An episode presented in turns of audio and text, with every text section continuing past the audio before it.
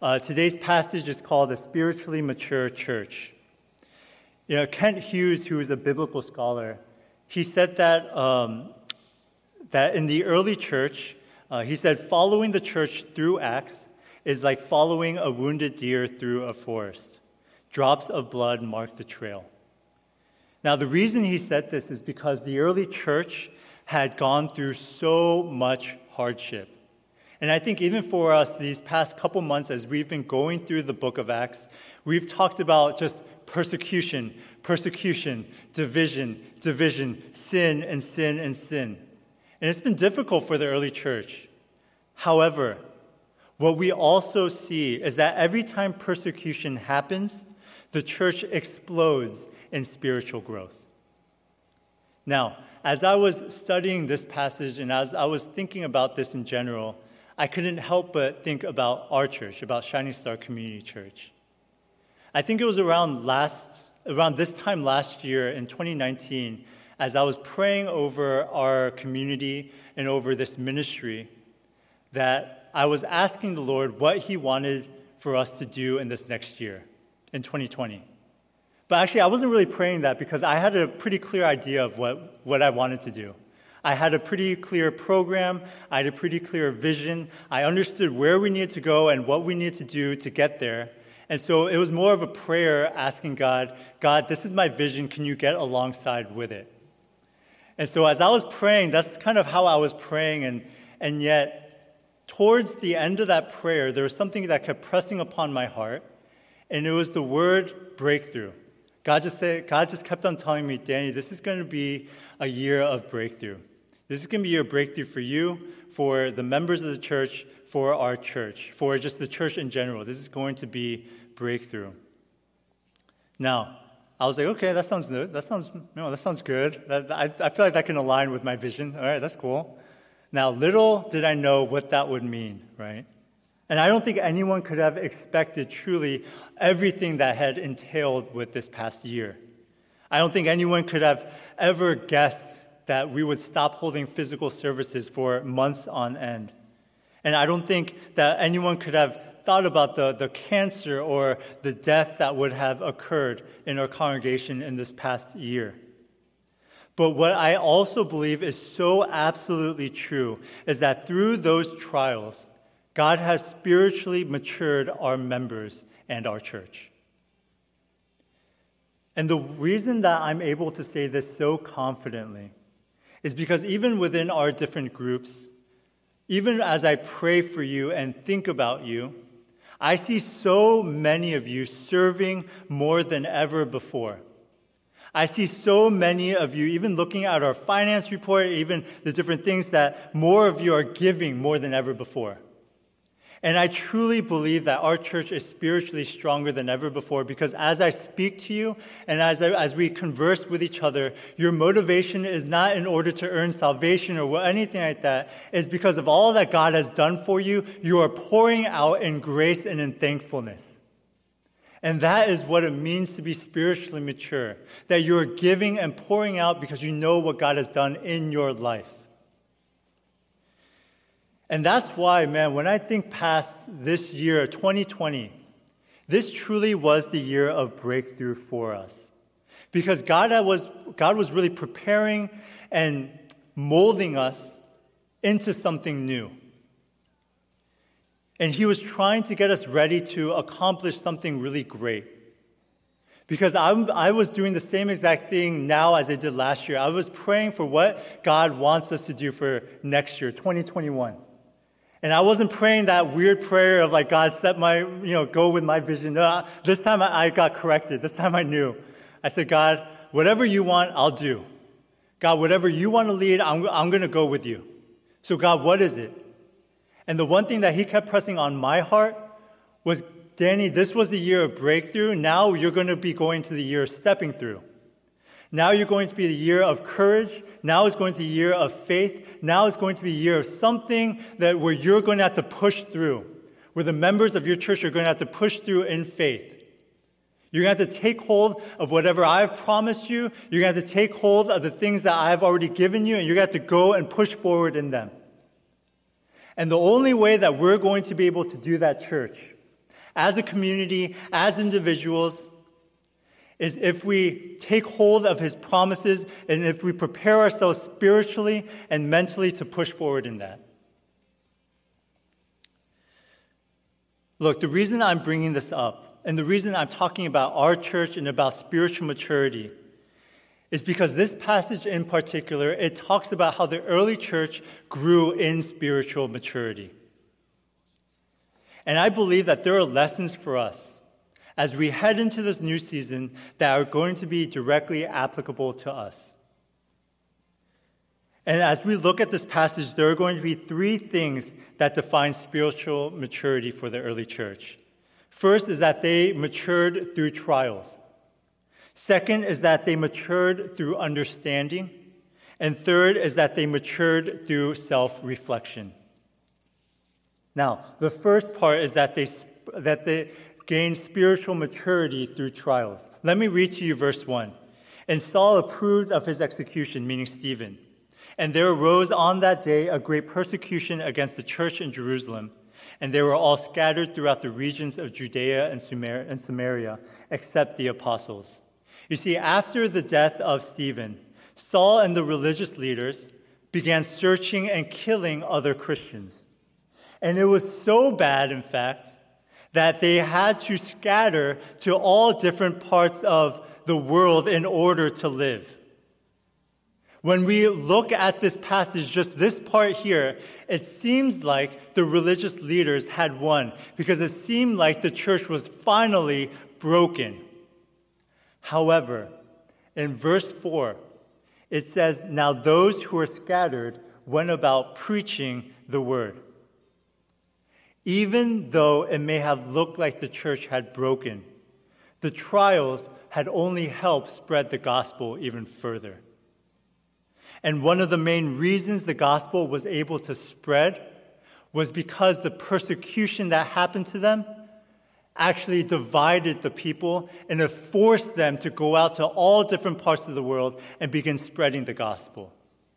It's interesting how God works in that way. Church, trials help us grow in spiritual maturity. And what I'm saying right now, I know we've heard it so many times. But I, I think it's so important for us to repeat it again and again. Because for you, if you have been a Christian for any amount of time, you know that your spiritual maturity many times is intimately connected with your trials in life. Personally, I know that many of my cornerstone moments, the times when I've gone, close, when I've gone closest to Christ, the times when I can really point out and say, man, God was so real during this time for me, were the times that I was experiencing so much pain and frustration and suffering. And I know that for many of you, you can say the same thing. This isn't an accident, church, that these two things are connected.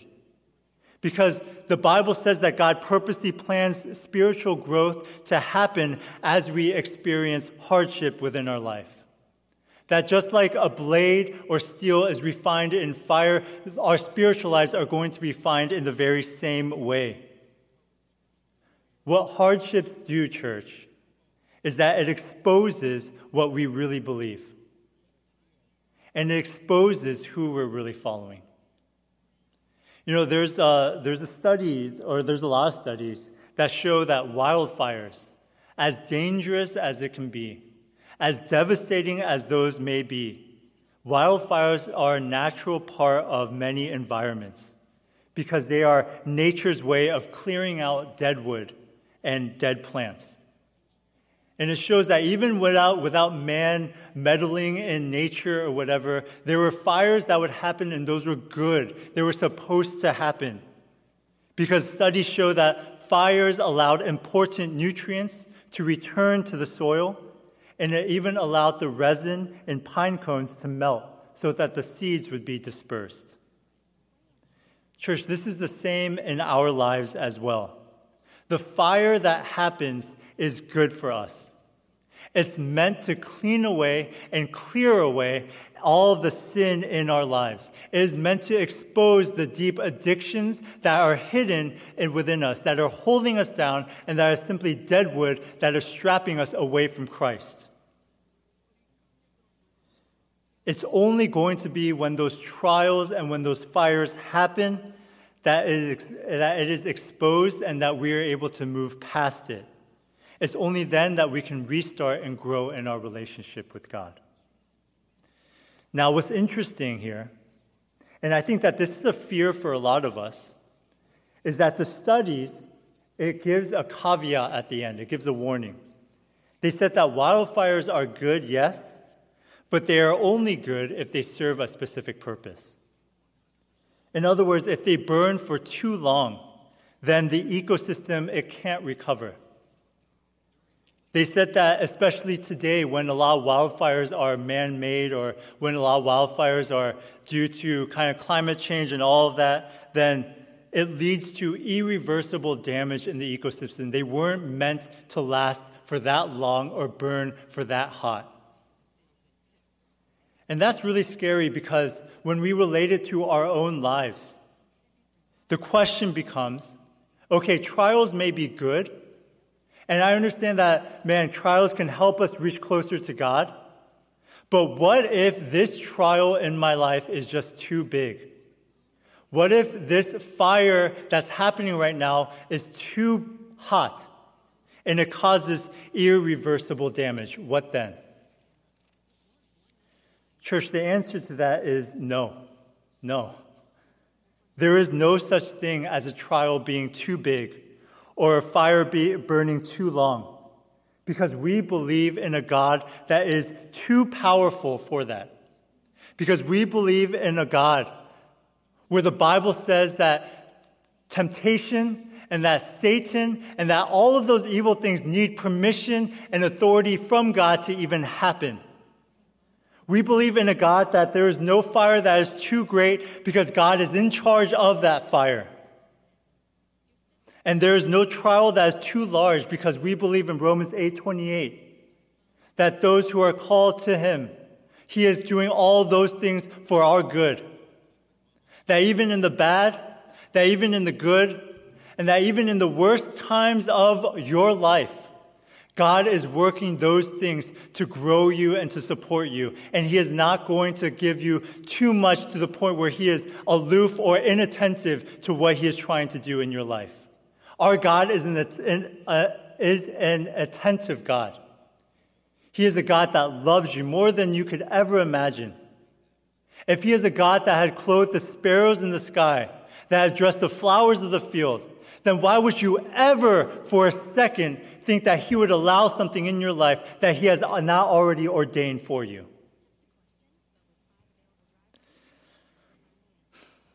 You see, that's why Paul was able to say, that even in that moment, that even with all the terrible things that he had committed, that even be, being in jail and awaiting execution and suffering and torture, he said that even these things, my present sufferings are nothing compared to all that will be waiting for me in heaven. And, church, I think, I think this is what it means to evangelize. For us, a lot of us are, are, so scared when it comes to spreading the word, when it comes to talking about God and, and our faith to other brothers and sisters, or to other people outside the church.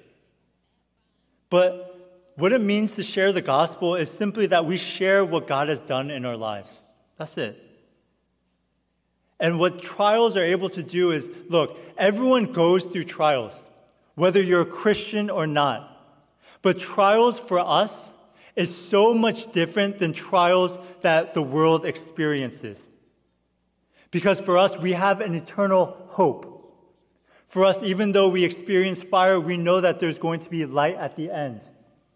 And we know that Jesus Christ has saved us and is waiting for us in heaven. You see, church, our job is simply to share what Jesus has done in our lives and people will be naturally drawn to that, tr- to that truth. We're all meant to share. We're all meant to share that. Now, let me add on one thing. Verse 4 says that those who were scattered preached the word. This is a, a tricky verse because I think when we hear the word preach, what we automatically think of is someone on the pulpit kind of banging their fists and just like kind of shouting and screaming and, and all that stuff. And, and that's kind of reserved for pastors, that's reserved for elders, that's reserved for people who are called, right? However, in this verse, the word preach is actually just another word for evangelize. And what we know here is that in verse 2, the apostles or the leaders of the church actually stayed behind. The ones who were spreading the gospel were other Christians who were just part of, who were just members of the church. You see, this is the point. A spiritually mature church is not one that is led entirely by the staff or entirely by the leaders. It is led by each one of us who are convicted to spread the gospel in every part of our lives. And, church, this is my hope for us that we would not become scared or we would not become worried about spreading the gospel, but that simply we would share what God has done for us. This year, 2020, has been difficult. It has. But what has God done in your life through it? I know this year has been maybe confusing for a lot of us or has been maybe the worst years of our lives, but what has God been able to do in your life through it? That's all it is to share the gospel. That's all it is to share and evangelize what God has done in your life. And that is going to be the most powerful testimony that you can share. I hope that for us as a church, we are so passionate about the Lord that for us, man, when we talk about, when we just talk with other people in our lives, that naturally Jesus Christ is brought up. And I think that's why it's so important to know what Jesus Christ has done in your life. And that's why it's so important to know the gospel as well. And this leads me to my second point spiritual maturity is through understanding. You see, verse 5 and 6, it says this Philip went down to the city of Samaria and proclaimed to them the Christ. And the crowds with one accord paid attention to what was being said by Philip when they heard him and saw the signs that he did. Now, it's obvious from these verses that Philip was, was a powerful man of God. And what that meant is that God was working powerfully through him. It says that the crowds of people were gathered to hear him, and they were all listening with one accord. Now, when it says they were listening to one accord, what that means is that, man, they're being convicted by the Holy Spirit. Like something was happening in their lives, and they were agreeing, and they're saying yes, and they're being saved. Now, the reason they were being convicted was because Philip knew the gospel. How do I know that? It says here that he went and proclaimed Christ. This is my point, church. If you want to be spiritually mature in your, in your faith, if you want to grow in your relationship with God, if you want to be effective for God's ministry, then you have to know the gospel. And the gospel is Jesus Christ. Look, I know that it can be hard to explain the gospel at times.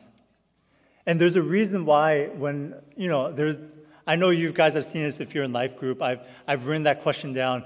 Explain the gospel to your members, right? And, and I know that in your, your heads you think, oh, why do, we have to, why do we have to do this, right? But I think it's so important for us to be able to talk about the gospel, for us to remind ourselves of it, and to say it daily almost. The gospel is explained in verse 5. Philip went down to the city and proclaimed Christ. Jesus Christ is the gospel. The gospel is Jesus Christ. What does that mean? It's that Jesus Christ died for you and I. Second is that he rose again. That's the gospel. And what a beautiful message. You see, in the book of Hebrews, the author, he's talking about Jesus Christ and he's talking about the old covenants. But all of a sudden, in chapter 9, verse 16, he says, In the case of a will, it is necessary to prove the death of the one who made it. Now, a will is a legal document that expresses a person's wishes as to how they want to give their possessions and their assets after they die. Now, this may seem like common sense, but a will only works after the person dies, right? In other words, Bill Gates, he could leave his entire fortune to his kids, but until he dies, That will is worth the exact same as a piece of paper in my own house. However, the moment Bill Gates dies, that piece of paper will be one of the most valuable pieces of paper in the entire world. What I'm trying to say is this in the Old Testament, God had made a covenant to send a Savior who would save our souls. You see, when He made that promise, what He essentially did is He wrote down a will. But that will only took effect when Jesus Christ died on the cross. That's why it is so important that Jesus Christ died for us because he lived a perfect life and he was the spotless lamb. And for us who are full of sin, we could not die for ourselves, and no one could die for us that was on this earth. However, God had made a promise. He had created a will, and that will was stamped, and it only came into effect when He sent His one and only Son to die for us on our behalf. But that wasn't the end of the story, church. Because if he had just died, then it would have showed that sin and death were stronger than Christ. It would have shown that even though the will was signed, it didn't actually mean anything. But because of Jesus' resurrection, we know that Jesus Christ overcame sin and death to rise again and show us that even the most powerful things in this world cannot overtake him. Amen? It's why Jesus confidently said in John 16 33, I have told you these things so that you and I can have peace. In this world, you will have trouble, church, but take heart because I have overcome this world. Church, in order to be spiritually mature as Christians, we must understand this gospel. And lastly, spiritual maturity, it comes through self reflection. You know, in the later half of this passage, we come across this, this weird story of a man named Simon the magician. He's a really charismatic person. He's really, uh, I, am pretty sure, fun to be around, and he had a lot of great things to say, and, and he does magic too. I mean, who doesn't like magic, right? And what, in the Bible, even, he's described as great multiple times, not just once, but multiple times. Everyone was listening to him. And they even said that this man seemed to have power from God. Now, for all intents and purposes, Simon the magician seemed to be a lot like Philip. However, what we see is that when Philip comes on the scene, Simon is amazed and sees that Philip is even greater than he is. Simon is so amazed by what Philip does that Simon, it says he believes and gets baptized. Now, what happens after this is very strange. And people have argued about this too. Is that Simon the magician, he sees how God is working through the apostles. And what he does is he offers money to have that power as well. In verse 20, and so he says, Can I have this? How much money will this cost for me to have? And Peter responds in verse 20 by saying, May your silver perish with you, because you thought you could obtain the gift of God with money. You have neither part nor lot in this matter, for your heart is not right before God. Now, what's scary about this passage is that Simon the magician went through all the Christian protocols. He heard the gospel from Philip. It says that he got baptized by the church and he was living with the believers, watching the apostles live and do miracles. And yet, what we can conclude from this passage is that he was not saved. Now, scholars believe this because of Peter's response. Peter says that Simon has no part in this matter and that his heart was not right before God. Now, the other reason I believe, I, I believe that he wasn't saved was because in verse 13, it says that Simon believed, but it doesn't say what he believed in. When you look at other previous passages, other believers, they say they believe in Jesus Christ. It's clear what their object of belief is in. But for Simon, all he says that he believed. And what I believe that they're trying to conclude is that Simon believed in the power and he believed in the miracles, but he did not believe in Christ. John Piper, he says it this way Simon the magician had faith, he just didn't have saving faith. And this is the point, church. It is so important for us to reflect on our own spiritual walk with God. Because we are a generation that loves looking outward and pointing our finger at everybody else, but we have a huge blind spot when it comes to our own spiritual health. The question is do you believe in the gospel of Jesus Christ, or do you just believe? Do you believe in community? Do you believe that people are nice here? Do you believe in the power of God? Do you believe in the miracles that have happened? Do you believe in everything else? Or do you believe in the gospel of Jesus Christ? That's going to be the question you have to really ponder and you really have to think about. Because there is a stark difference between those two. Because one, on one side you will have Philip, and on the other side you have Simon the magician. And to a lot of people, they look the exact same, but they're not. And in order to be spiritually mature, as us, as Christians, as believers, we're going to have to understand our own hearts. And we have to stop pointing the finger at everybody else and we have to look within us and say, Do I believe in the gospel of Jesus Christ? That he died for me and that he rose again.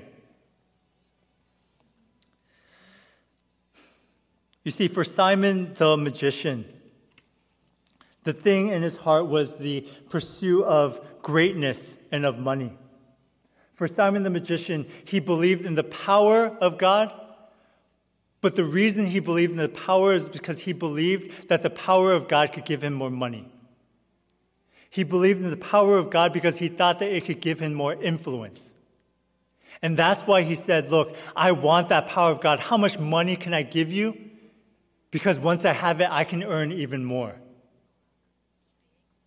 For him, all he wanted, his motivation, his drive, the deepest part of his heart was power, influence, and money. And, church, what I want to emphasize to you is that those things aren't bad. But for Simon, they were everything. And we see that he was just trying to use Jesus Christ as a means to get those other things. You know, Tim Keller, he says that, you know, we take good things and we make them into idols that drive us. And for many of us, man, we do that with so many things.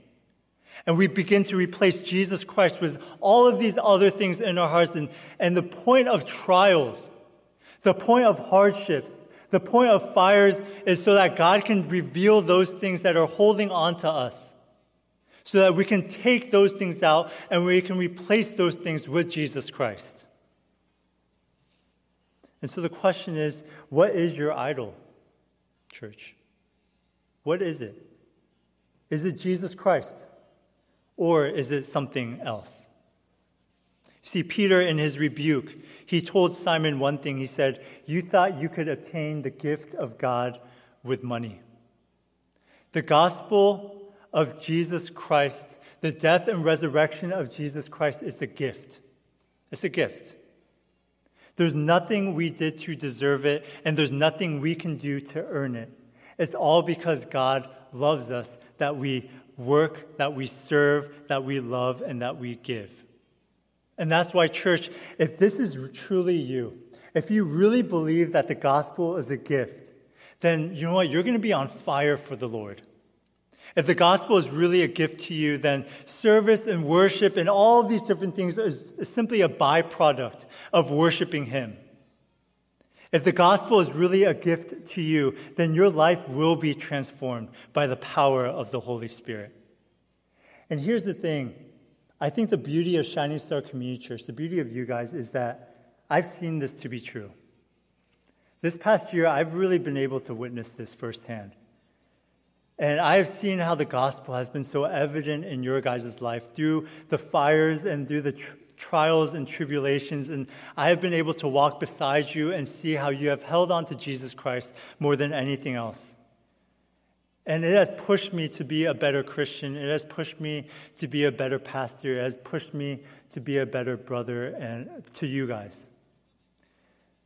This year has brought a lot of things, but I'm so thankful for them because it has shaped our church into maturity. And I believe God is simply getting us ready to go into something really great in this coming season. So be ready and get excited. Amen. Let's pray.